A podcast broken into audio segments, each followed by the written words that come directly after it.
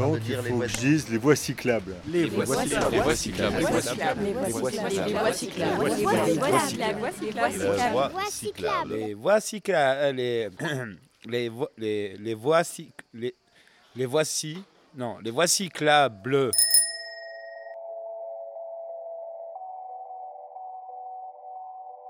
Voix cyclable est un podcast de Lucie Chauchat et Virgile Verdi. Nous sommes partis en juin 2022 à vélo, à la rencontre de celles et ceux qui portent des projets agricoles et culturels en milieu rural. Après trois jours de vélo, 165 km, 1080 mètres de montée et une crevaison,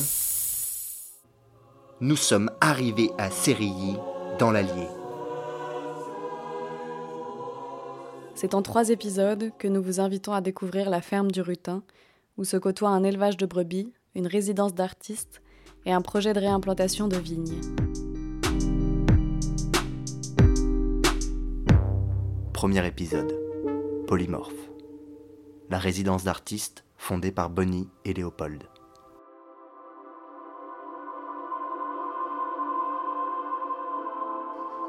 D'après l'Observatoire des territoires, il y a un siècle, la France comptait 55% de population rurale. Aujourd'hui, seul 19% vit hors des zones urbaines.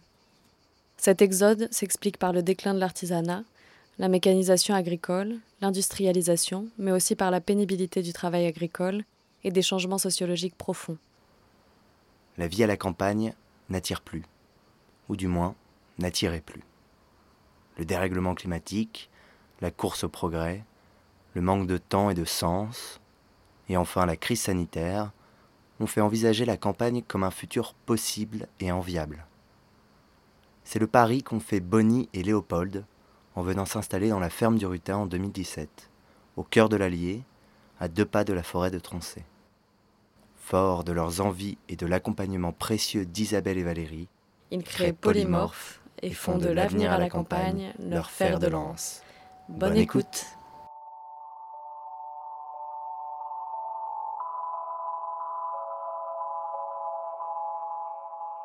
Je m'appelle Bonnie, j'ai 30 ans. Moi, c'est Léo, j'ai 30 ans, et là, je suis euh, dehors dans la prairie à l'arrière de la maison de l'association. qui est une vieille maison qui date du 19e siècle, une maison paysanne. Il fait beau, il y a de magnifiques nuages, un ciel très bleu et des moutons paissent au loin.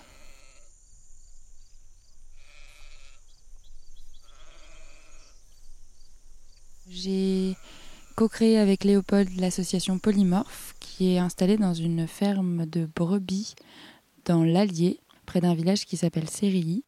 On s'est installé ici un peu par hasard. C'est la rencontre avec Isabelle et Valérie, deux agricultrices, qui a été euh, décisive. Isabelle et Valérie, elles ont 55 ans quand on les rencontre. Elles ont 350 brebis et elles vivent dans un ancien hameau, qui est la ferme du Rutin. Quand je les rencontre en 2016, elles me disent qu'elles vont bientôt arrêter l'élevage et que dans leur ferme, il y a beaucoup d'espace disponible, donc quatre maisons, plusieurs granges. Et puis elles sont au milieu d'un terrain qu'elles exploitent de 180 hectares, dont 80 hectares à elles. Moi, en parallèle, j'ai envie de créer un projet autour de, de résidences artistiques. Et j'imagine plutôt faire ça en ville, étant urbaine de base. Puis tout d'un coup, euh, quand je les rencontre, elles me, me disent Mais pourquoi tu t'installerais pas là? Sur le coup, j'y ai pas du tout pensé. Je me suis vraiment dit que c'était trop perdu au milieu de rien. Six mois après, j'ai repensé. Je me suis dit qu'en fait, c'était vraiment un endroit idéal pour monter un projet, puisqu'on avait beaucoup d'espace, sans doute une maison à disposition pour pas très cher, que le lieu était beaucoup plus intéressant pour une résidence artistique qu'en ville où on aurait tendance à être les uns sur les autres, et notamment des artistes qui seraient obligés pour leur euh, travail d'être en ville. Ce serait peut-être plus intéressant pour eux d'être à la campagne.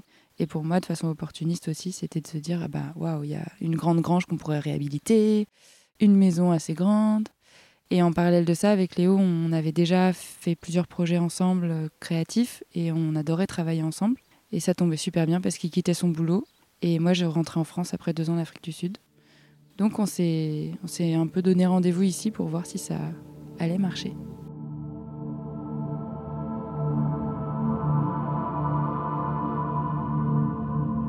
De mon côté, moi, tout a commencé finalement quand j'ai commencé à bosser après mes études en 2015. Parce que moi, je me suis tout de suite dit que j'allais pas bosser dans un bureau très longtemps, mais que j'avais envie de le faire pour me former. après des études un peu trop généralistes, on va dire. Et très rapidement, je me suis mis à la recherche de pistes, de projets, d'endroits où je pourrais vivre, qu'est-ce que je pourrais faire après. J'ai imaginé plein de choses différentes. Dans les derniers mois où je travaillais, c'était à Lyon. On se parlait un petit peu plus avec Bonnie de ce type de projet, mais c'était complètement flou. Et moi, j'ai décidé de partir en voyage euh, quelques mois. Pendant ce voyage, euh, j'ai notamment passé un mois et demi euh, en Afrique du Sud avec Bonnie pour la rejoindre dans son projet là-bas. Et c'est à ce moment-là qu'on a fait des premiers événements ensemble et qu'on s'est dit que on continuerait bien à faire des projets ensemble, plutôt artistiques, plutôt culturels, plutôt sympas, marrants, enfin rien à voir avec une vie de bureau un peu plus aride, même si ça peut être intéressant. Et du coup, c'est à ce moment-là que Bonnie euh, reparle de la ferme du Rutin, de la possibilité de s'y installer. Tout était très très flou à l'époque. Tu savais pas s'il fallait faire des travaux dans les maisons, si on pouvait vraiment venir ou pas, combien de temps, dans quelles conditions. Rien n'était clair. Ben, on est quand même venu euh, un jour en septembre 2017. On a embarqué euh, toutes les affaires de mon appart lyonnais et puis on est venu avec le camion de Bonnie. Et voilà. Et en gros, on s'est pointé sans trop savoir ce qui allait nous arriver.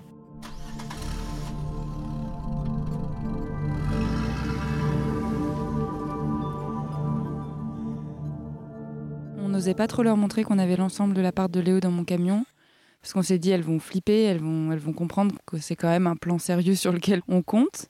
On les a invitées à dîner parce qu'en fait, du coup, on était dans une maison à côté qui appartenait à la sœur d'Isabelle. Et au bout de, je sais pas, 5-6 dîners, elles nous ont dit Bon, bah, vous vous lancez dans les travaux quand en fait? Et on a dit Bah, demain, hein, si vous voulez. Et le lendemain, du coup, on a commencé à s'occuper de cette maison où là, du coup, c'est elles qui nous ont vraiment formés. Bah, moi, j'ai vraiment adoré ça parce que j'avais très très envie euh, de faire plus d'activités manuelles. J'ai toujours aimé bricoler. Donc, là, c'était un terrain de jeu bah, de ouf par rapport à ce que je pouvais avoir euh, d'habitude, c'est-à-dire juste peindre une, pièce dans un appart à la limite.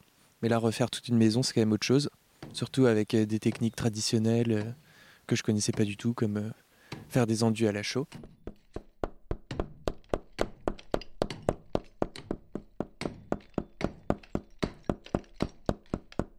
On a fait quatre mois de travaux, sachant qu'on découvrait complètement le travail manuel. C'était l'hiver, donc il faisait froid et dégueulasse. C'était un peu dur pour commencer, mais en même temps, ça a fait que quand on a fini les travaux, on n'avait plus envie de partir parce qu'on s'est dit bon, maintenant on vient de sacrifier quatre mois en plein hiver, il faut qu'on habite cette maison. Et du coup, ça nous a, voilà, ça nous a fidélisé, disons, à l'endroit.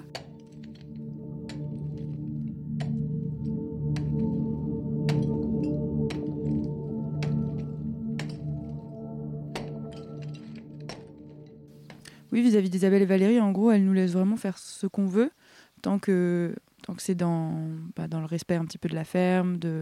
Voilà, c'est une ferme en activité, c'est juste à côté de la maison. On a quand même besoin de montrer un peu le périmètre de l'association et de limiter euh, les excursions euh, dans la ferme. Mais après, ça se passe en général très bien. La plupart du temps, euh, elles viennent discuter avec nous, boire des coups avec nous le soir. On les invite à dîner régulièrement. elles s'attachent à certaines personnes notamment des artistes résidents qu'elles adorent, qu'elles aimeraient trop voir revenir. Et quand ils reviennent, elles sont toujours trop contentes. Je me rappelle de Papier Cuisson, donc c'était un projet avec euh, Armand et Ninon, un, cuisinier et une dessinatrice, illustratrice. Et en fait, ils devaient partir, euh, c'était le jour de leur départ. Nous, on ne pouvait plus les accueillir ici de toute façon parce que des gens arrivaient. Et ils étaient à Série, déjà, je crois qu'ils attendaient le bus. Et là, euh, Valérie m'appelle, elle me dit Attends, appelle-les, appelle-les dis-leur qu'ils peuvent rester à la maison s'ils veulent. Euh, ils peuvent rester encore quelques jours. Euh, c'est dommage, ils ont besoin de se reposer, il faut qu'ils restent. Du coup, je les avais appelés, ils avaient été genre trop, trop, trop touchés. Ils étaient quand même partis finalement, mais mais il y a vraiment des belles relations qui se nouent entre elles et, et les gens qu'on fait venir. C'est vrai qu'entre le mode de vie qu'elles avaient avant, d'être vraiment isolées, euh, elles n'avaient même pas vraiment Internet. Enfin, en tout cas, elles s'en servaient que pour envoyer des mails. Valérie n'avait même pas, elle n'a toujours pas d'adresse mail. Elle, là, elle découvre YouTube, donc euh, elle est en folie. Et puis, elle sortait pas beaucoup. Elle sort d'ailleurs toujours pas beaucoup. Elles ont un mode de vie euh, très présente sur la ferme. Elles partent jamais en vacances. Ce qu'on leur a apporté, je pense, c'est beaucoup de, bah, de passages, de jeunesse aussi, parce que la plupart des gens qui viennent et qui dorment ici sont plutôt jeunes. Et Valérie, qui s'intéresse par exemple beaucoup à la société dans laquelle euh, on vit et qui, comment elle évolue et qui est assez politiquement engagée quelque part. Euh, elle est contente aussi d'avoir les avis de, cette jeunesse qu'elle n'aurait pas sinon. Et je pense que la plupart des jeunes qui viennent, qui sont souvent urbains, sont un peu en admiration devant Isabelle et Valérie parce qu'elles représentent un monde rural euh, qu'ils connaissent pas beaucoup et aussi des valeurs très tournées autour de bah, l'écologie, le bio, le beau travail bien fait, et qui va vraiment à contre-courant de, bah, de, la société dans laquelle on vit, qui a tendance à être très consumériste et avec des matières pas forcément jolies. C'est mutuellement très bénéfique, leur présence et la présence des jeunes ici. Bah, en fait, ce qui s'est construit entre nous, c'est une, relation assez forte, presque un peu comme familiale, et du coup, euh, bah, avec euh, les côtés positifs et négatifs qui vont avec. Mais enfin, moi je trouve ça chouette. Et puis par rapport au projet, en fait, ça énormément influencé le projet de l'association parce que à la base, euh, comme disait Bonnie, c'était plus quelque chose de culturel, résidence d'artistes, regrouper nos propres projets créatifs. Et il n'y avait pas du tout le côté la relation au territoire, euh, la campagne en général, qu'est-ce que ça veut dire, qu'est-ce que ça apporte, euh, pourquoi en parler, pourquoi faire des choses avec. Tout ça, c'est, quand même beaucoup venu euh, par Isabelle et Valérie. Même si elles ne font pas partie de l'association, en fait, c'est les personnes qui ont le plus influencé l'association probablement.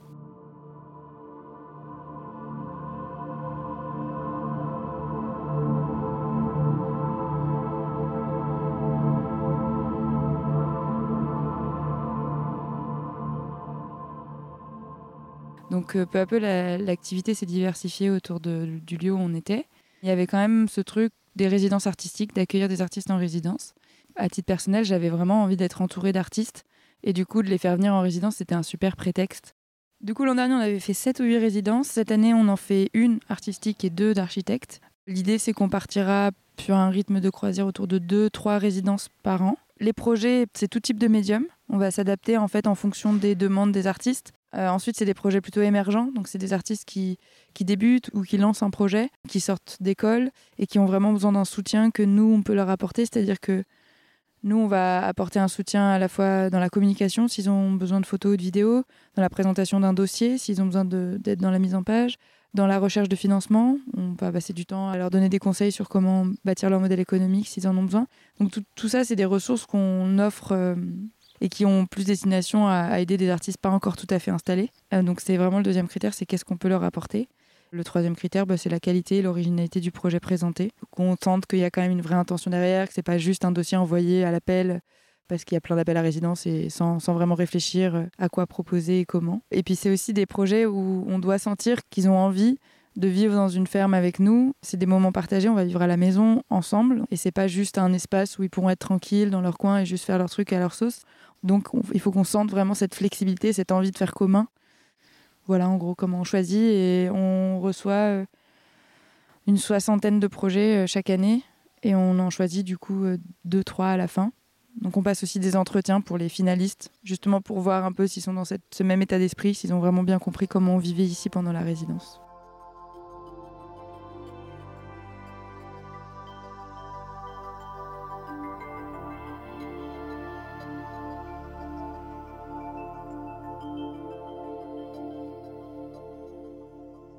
Dans notre appel à résidence, c'est très clair dès le début que un de nos critères de choix sera le lien avec le territoire, qui soit euh, dans la nature même du projet, c'est-à-dire que par exemple, l'artiste euh, ait besoin d'être dans cette ferme, dans ce territoire. Il a besoin de la terre, euh, de la forêt de Troncet en particulier pour réaliser ses peintures, ou alors qu'il a envie particulièrement d'être dans une ferme avec un collectif qui vit dedans pour documenter telle ou telle chose. Donc ça, c'est un lien important. Ou alors, que ce soit dans la manifestation de son œuvre, donc dans la participation des habitants. Je citais tout à l'heure le projet papier cuisson, mais c'est un exemple type. On avait donc un chef cuistot et une illustratrice. Ils ont récolté des recettes de grand-mère un peu sur tout le territoire euh, au travers du bouche à oreille, des gens qu'on leur a envoyés. Le maire leur a conseillé plusieurs mamies qui avaient des belles recettes. Ils sont allés à la maison de retraite euh, récolter des recettes. Avec ces recettes, ils ont fait un livre de cuisine artisanale fait avec les collégiens qui ont appris à dessiner les ingrédients, à présenter une recette. Et ensuite, les collégiens ont cuisiné accompagnés du chef les différentes recettes du territoire qui ont été proposées dans un grand repas à partager avec euh, tous les participants au projet. Typiquement, c'est un exemple où le projet était basé vraiment sur cette euh, rencontre avec le territoire. Il aurait été une coquille vide en fait sans, sans ça.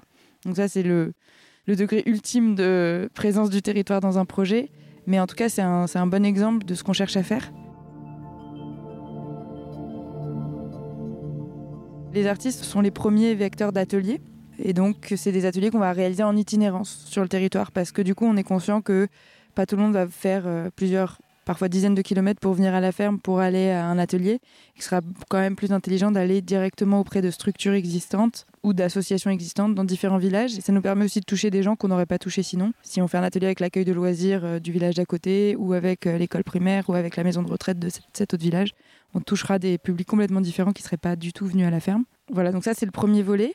Ensuite, on a des artisans aussi du coin qu'on a identifiés. Donc ça, c'est des gens qui sont déjà sur place ou des artistes déjà sur place qu'on met en lien avec des structures pour qu'ils développent des ateliers et que nous, on subventionne. Donc en partie, ça va être dans notre projet de financement qu'il y ait une partie du budget de leurs ateliers qui soit supportée par nous et qui leur permettra de le vendre moins cher à une structure sont du territoire. Pour ces deux cas, on fonctionne avec un catalogue.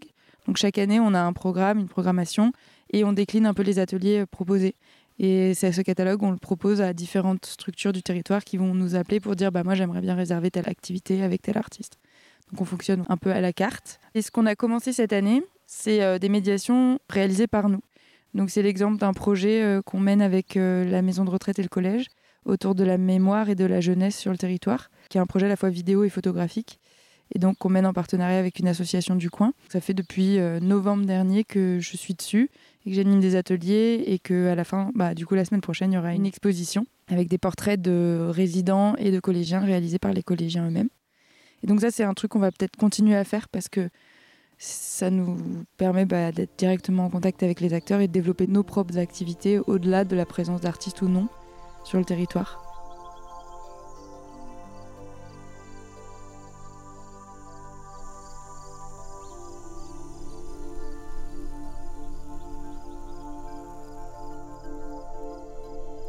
Et progressivement, à mesure que le temps évolue, on se dit, ben, on a aussi une magnifique nature autour de nous, on commence à faire un potager. Est-ce que ce serait pas l'occasion de faire euh, des stages autour de la permaculture, de l'environnement, histoire de, encore une fois, être un prétexte pour apprendre euh, en même temps que d'autres certaines techniques?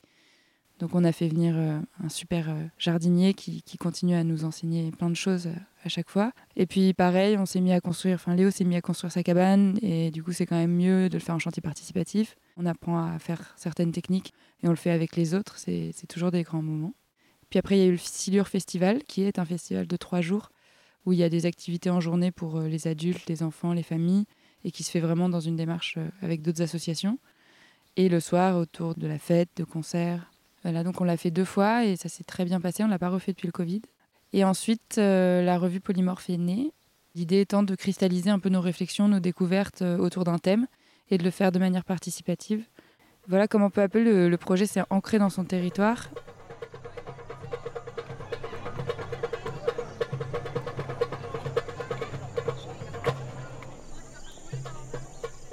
Quand on a commencé l'association, c'était très peu structuré, c'était plus en mode test, plus en mode euh, un peu anarchique. On a fait des choses à notre manière, et puis c'était surtout euh, Bonnie et moi. Après, à partir de fin 2019, donc il y a un peu plus de deux ans, presque trois, on a demandé à des potes avec qui on s'entendait bien évidemment et qui avaient des compétences intéressantes pour l'assaut de rejoindre l'assaut. Et on a créé un conseil euh, comme un conseil d'administration mais qui avait vraiment une fonction de conseil plus que de décision. Donc ce qui veut dire qu'au début, les décisions, c'était nous deux qui les prenions principalement, et en, discutant entre nous. Quoi. Après, on a été euh, bah, du coup influencé par ce conseil de potes qui nous, qui nous donnait leur avis sur, euh, ben, sur tout le projet associatif, sur comment le développer, sur euh, des sujets comme les finances, la com. Maintenant, au quotidien, on est trois salariés. Il y a le bureau de l'association qui est bien impliqué au quotidien. Et par rapport à la prise de décision, comme nous on est dans cette ferme, que tout est lié aussi à notre relation avec Isabelle et Valérie, bah, il y a plein de choses qui sont déjà cadrées par la relation et par ce sur quoi on s'est mis d'accord avec euh, Isabelle et Valérie.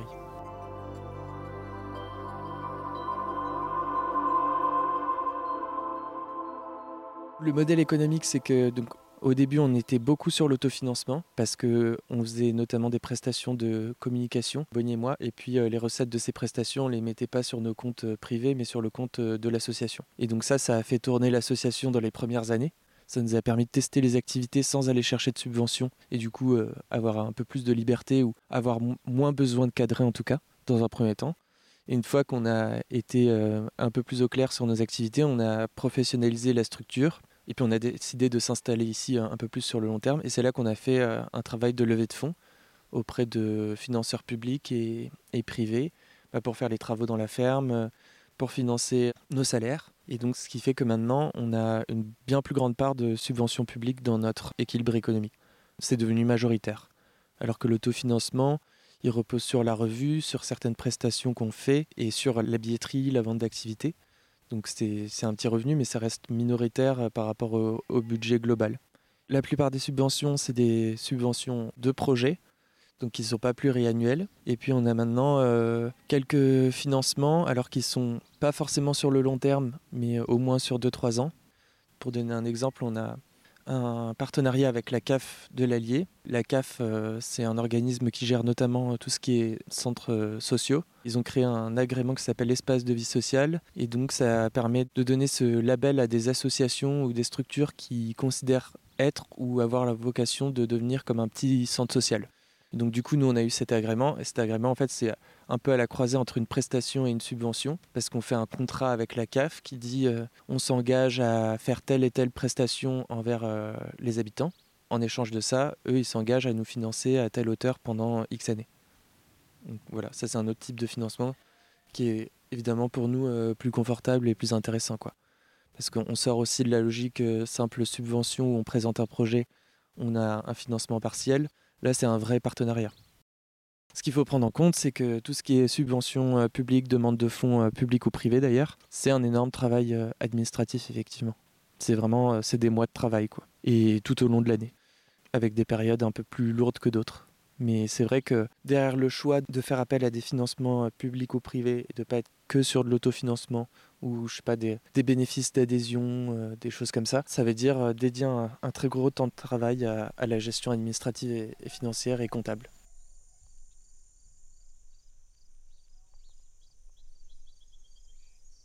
Comme l'a décrit Bonnie, on, propose pas mal d'activités différentes. Donc euh, que ce soit les, résidences, les ateliers, les stages, les chantiers, plus ponctuellement le festival et puis la revue. Tout ça, c'est des activités qui sont pas rémunératrices. Ça coûte cher à organiser si c'est organisé par des salariés, même s'il y a de l'appui euh, bénévole. Ça coûte cher aussi en matériel parfois ou en prestations. Je pense par exemple à l'impression de la revue. Et c'est destiné à des gens euh, principalement ici dans le coin. Et ici, euh, la sociologie des habitants, c'est pas des personnes millionnaires quoi. Donc si tu fais des activités que tu fais payer cher ou au prix coûtant, il bah, n'y a personne qui va venir. Et puis on pourra pas du tout faire les activités qu'on fait. C'est-à-dire que si on comptait seulement sur les rentrées d'argent qu'on peut générer par nos activités, on pourrait jamais se payer. Alors faudrait faire tout ça euh, de manière bénévole. C'est aussi possible, mais nous on a fait le choix de ne pas être bénévole et d'être salarié pour que cette association, ce soit notre travail, donc notre activité principale. Donc ça veut dire qu'on peut rester ici à plein temps. Et donc euh, le fait d'être salarié, ça fait qu'on organise toutes ces activités-là, mais aussi on fait un travail euh, avec les élus, avec euh, les réseaux locaux, régionaux, nationaux, sur nos enjeux. C'est-à-dire, nous, c'est l'avenir à la campagne, c'est qu'est-ce qu'on peut développer en ruralité, comment on peut revaloriser ces territoires, donner plus envie à des jeunes de s'y installer parce que c'est quand même ça l'enjeu principal. Pour moi, c'est pas faire venir des entreprises, c'est comment on revalorise ces territoires au moins dans l'imaginaire collectif. Et là, c'est tellement criant qu'il y a énormément de choses à faire. On le voit dans les résultats de vote, on le voit dans le peu de jeunes, notamment diplômés, qui s'installent à la campagne parce qu'on n'imagine pas que c'est là où on va pouvoir se faire un avenir professionnel ou un avenir tout court. Donc tout ça pour dire que ces enjeux-là, euh, on ne peut pas y répondre euh, comme ça en faisant un business, quoi. Enfin, moi, je crois pas. Parce que là, ce qu'on fait, au-delà des activités, c'est un travail presque parapublic, enfin, d'intérêt général. Et puis ça permet de bien travailler euh, avec euh, des élus locaux, avec euh, des administrations sur tous ces sujets-là.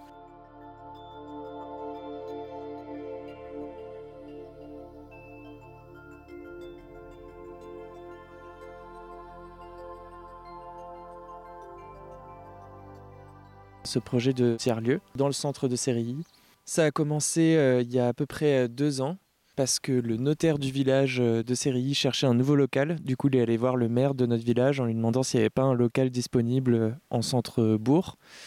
Euh, c'était pas du tout le cas, ou alors il y a plein de locaux qui sont vides évidemment, mais ils sont privés.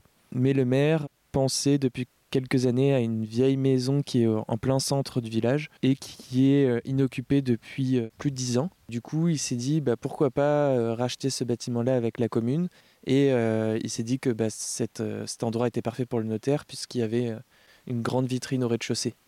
Ce bâtiment, bah, il y a deux étages de plus, une cour intérieure, une terrasse, un porche. Et là-dessus, il ne savait pas trop quoi en faire, mais il s'était dit ça pourrait être utile, notamment pour faire quelque chose type une maison des associations. Donc il a réussi à convaincre son conseil pour l'achat de ce bâtiment. Et puis en amont de ça, il est venu nous voir en nous proposant de, d'imaginer un projet associatif dans le reste du bâtiment, donc dans les morceaux qui ne seraient pas utilisés par le notaire. Évidemment, on répond euh, à cette proposition. Donc du coup, nous, on, est, on s'est rapproché d'une autre association euh, qui s'appelle Le Mazier, qui est un, tiers-lieu qui est à Bourbon-l'Archambault. C'est un village euh, qui est pas très loin d'ici, à 20 minutes. Donc on les a sollicités, on leur a dit, bah voilà, on a cette opportunité-là de mettre en place un nouveau tiers-lieu dans le centre de Sérilly bah, ce serait chouette de pouvoir s'associer parce qu'ils ont l'expérience aussi d'un tiers-lieu en centre d'un village. Ce qui fait que là, on est dans une logique euh, de consortium, c'est-à-dire qu'on rapproche les deux associations, on se met d'accord sur nos engagements respectifs et ce qu'on va mettre en place ensemble. Et l'idée, c'est grâce à ça de lancer euh, ce projet de tiers-lieu qui va ouvrir normalement fin 2023, début 2024, après une phase de travaux qui seront assurés par la mairie. L'enjeu qu'on avait identifié dès le début, c'était euh, faut surtout pas faire une espèce de coquille vide qui va arriver en 2024 d'un coup en disant bah voilà maintenant c'est ouvert euh, et maintenant vous venez ou vous venez pas. Ah zut vous venez pas. Bon bah ça sert à rien. Pour éviter ça on s'est dit qu'il fallait euh, faire une démarche un peu plus participative et vraiment en amont de l'ouverture de ce futur lieu. Donc euh, c'est ce qu'on a fait cette année avec le Mazier avec la commune de Série et puis avec un collectif d'architectes qui s'appelle Atelier Socle.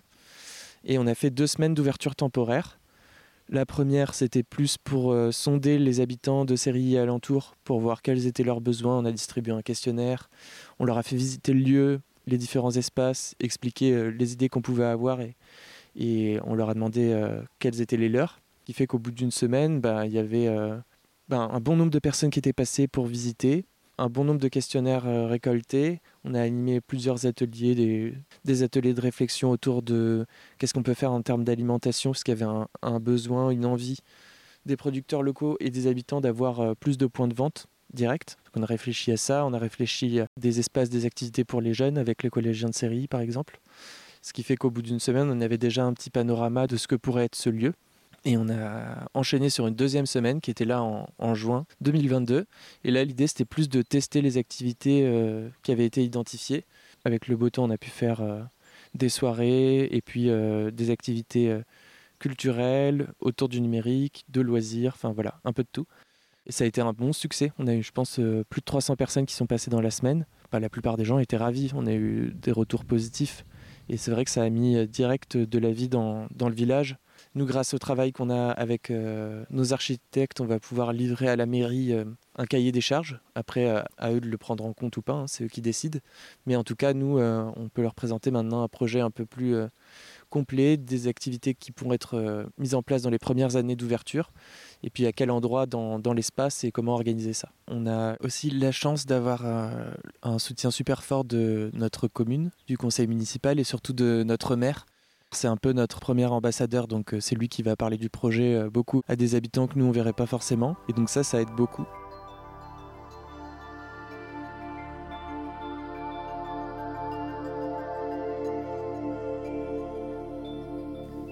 Euh, du coup, on est arrivé dans une ferme qui est à 3 km d'un village. On n'est donc pas du tout tout de suite arrivé dans le village, au cœur du village. Et donc, quelque part, on a ressenti avant tout plutôt de la bienveillance, notamment du maire précédent qui était très accueillant, bienveillant, euh, assez heureux que des jeunes s'installent à Série. Parce que Série, c'est quand même un village, euh, ça fait une trentaine d'années que c'est vraiment en déclin. Progressivement, chaque boutique a été fermée. Il y a moins, beaucoup moins, voire quasiment plus de commerce dans le centre-bourg. Il y a un carrefour qui monopolise un petit peu toutes les ventes et les achats euh, du coin. À l'époque, il y avait voilà, 6 bars, ou même il y a une époque, il y en avait 18. Aujourd'hui, il n'y en a plus que 3. Et quand on arrive, euh, à la base, on n'avait pas vraiment de projet de vitalisation du centre-bourg. Comme disait Léo, c'était plus euh, une, approche euh, individuelle de dire ah, on a envie de faire ce projet. Donc je pense qu'on était plutôt bien perçus, bien accompagnés. Mais en fait, on se rendait peut-être pas trop compte parce qu'on était dans cette ferme. Et du coup, c'était les habitants déjà sensible à notre cause, euh, déjà sensible à la culture, déjà sensible à la permaculture, déjà heureux de voir euh, des jeunes s'installer alors que la plupart des jeunes s'en vont, qui venaient à la ferme. Et ce n'est que récemment avec le projet de Centre-Bourg, donc le tiers-lieu en Centre-Bourg, qu'on va vraiment avoir un projet au milieu du village qu'on a des sons de cloche un peu plus négatifs de certaines personnes qui sont beaucoup moins nombreuses que les sons de cloche positifs. Mais là ressortent des idées selon lesquelles on viendrait ici un peu pour apprendre aux gens à vivre, à faire. Par exemple, on a un projet de replantation de haies. En fait, c'est Isabelle et Valérie qui le font. Nous, on cherche juste les bénévoles pour elles. Mais euh, certaines personnes ont dit oui, voilà, vous êtes en train d'apprendre aux gens à, à replanter des haies. Vous apprenez aux gens à faire leur potager alors que vous venez de débarquer. Des remarques comme vous êtes surdiplômé, sous-entendant qu'est-ce qu'on vient faire ici et qu'est-ce qu'on vient voler un petit peu. Le modèle économique de Polymorphe étant basé sur des subventions publiques en, partie, ça peut revenir aussi qu'on détourne un petit peu l'argent de la population pour euh, faire des projets pas forcément compris. Encore une fois, ça c'est vraiment très très très minoritaire, mais c'est un son de cloche existant quand même, qu'on ressentait pas avant et qu'on ressent beaucoup plus maintenant qu'on a ce projet au cœur de village.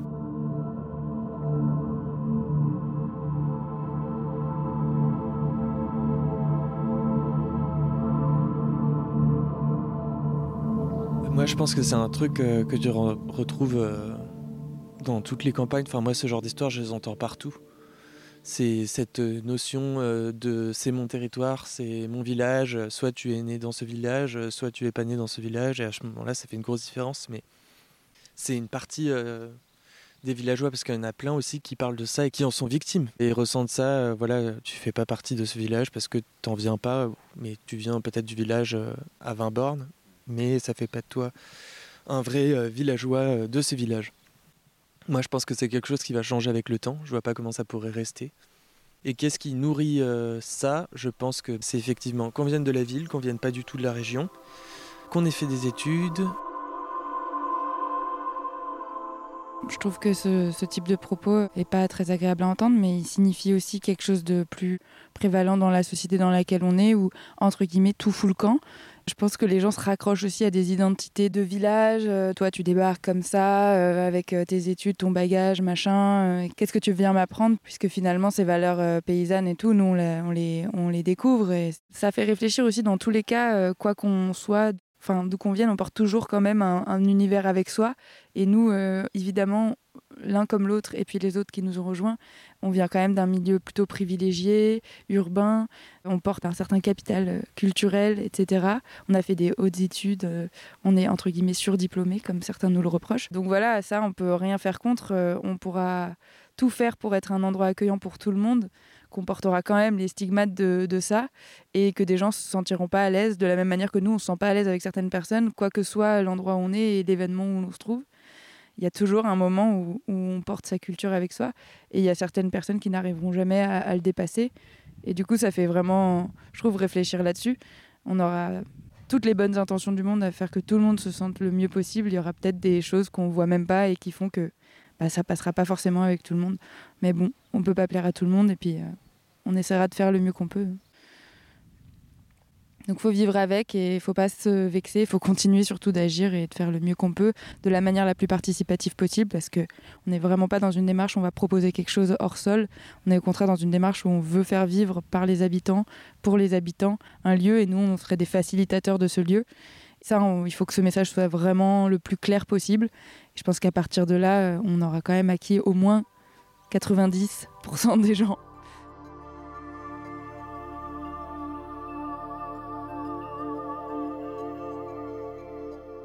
Moi, j'ai pas eu de très grandes désillusions. C'est vrai que j'avais beaucoup d'idéaux. Bah, du coup, là, on va enfin euh, s'attaquer à ce projet Grange qui était à la base, au tout début, le rêve un petit peu de se dire Waouh, cette grange, elle est immense, on va pouvoir faire plein de choses dedans. Et puis après, il y avait la réalité de Ah oui, bah, ça coûte euh, plusieurs dizaines de milliers d'euros pour, euh, pour le faire comme on le rêve. Et de voir que ça se concrétise cette année grâce à nos efforts de recherche de financement et de vrai financement qui puissent vraiment changer notre environnement, c'est super exaltant. Quelque part, le temps était long, mais en même temps très court. C'est vrai qu'au début, euh, moi, je me disais tout de suite, ah ben, on va finir la maison, puis après, peut-être qu'on va faire les travaux de la grange. Puis très vite, on se rend compte que non, on est fatigué, qu'on a envie de profiter, et puis que de toute façon, on n'a pas d'argent. C'était pas aussi rapide, mais en même temps, si je regarde ça, je me dis, ça fait que 5 ans et on est déjà en train d'être en mesure de pouvoir le faire. C'est quand même dingue. On aurait pu attendre 20 ans avant, avant d'y arriver. Et finalement, c'est très très court et très rapide les, les, évolutions du projet. Donc ça, ça me, c'est quelque chose auquel je m'attendais pas et duquel je suis très heureuse. Après, c'est moi la désillusion un petit peu, c'est de se dire que le collectif euh, idéal où tout le monde trouve sa place, où tout le monde est heureux, où la communication est fluide, transparente et qu'on va tous vers le même idéal. Euh, en fait, ça c'était la plus grosse illusion. Il faut toujours réajuster, s'adapter, communiquer mieux, expliquer mieux, être entouré de gens tolérants, patients, qui sont empathiques. Euh, on a quand même cette chance, mais c'est quand même un exercice pour tout le monde, cette vie en collectif. Et du coup, ça, pour moi, je pense que je partais un peu avec un idéal un peu trop haut de communauté et qu'en fait, la communauté, c'est très fatigant et il faut toujours négocier et se réajuster. Ça, c'est le, grand enseignement. Mais je pense qu'on est de meilleur en meilleur, chacun, dans cette communauté. On fait chacun des efforts et on est capable d'avancer plus ensemble qu'au début et d'avoir plus ce sentiment de communauté. Parce qu'à un moment, parfois, on se disait, mais en fait, on est chacun dans notre coin, on fait chacun notre truc, il n'y a pas vraiment de collectif. Moi, j'ai l'impression que ça se bâtit au fur et à mesure du temps et qu'il est de plus en plus fort c'est vraiment basé sur des liens euh, vraiment d'amour et de bienveillance. Ces valeurs-là, on les a et c'est le plus important. Après, c'est juste euh, travailler sur soi.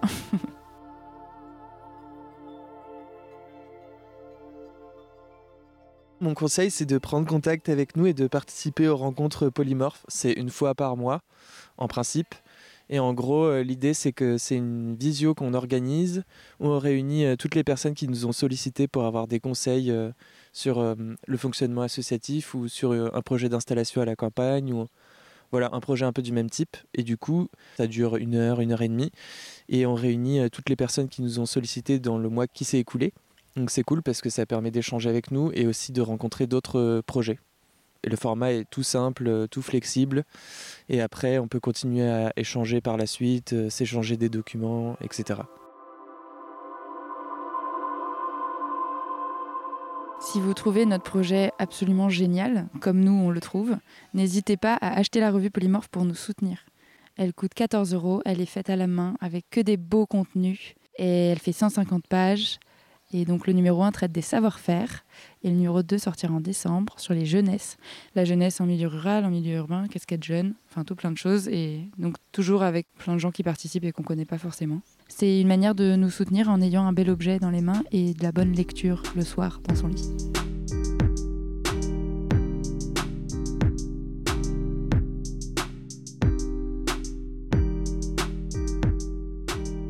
Merci à Bonnie et Léopold vous pourrez retrouver toutes leurs informations sur leur site internet et les suivre sur leur page Instagram Polymorph Corp.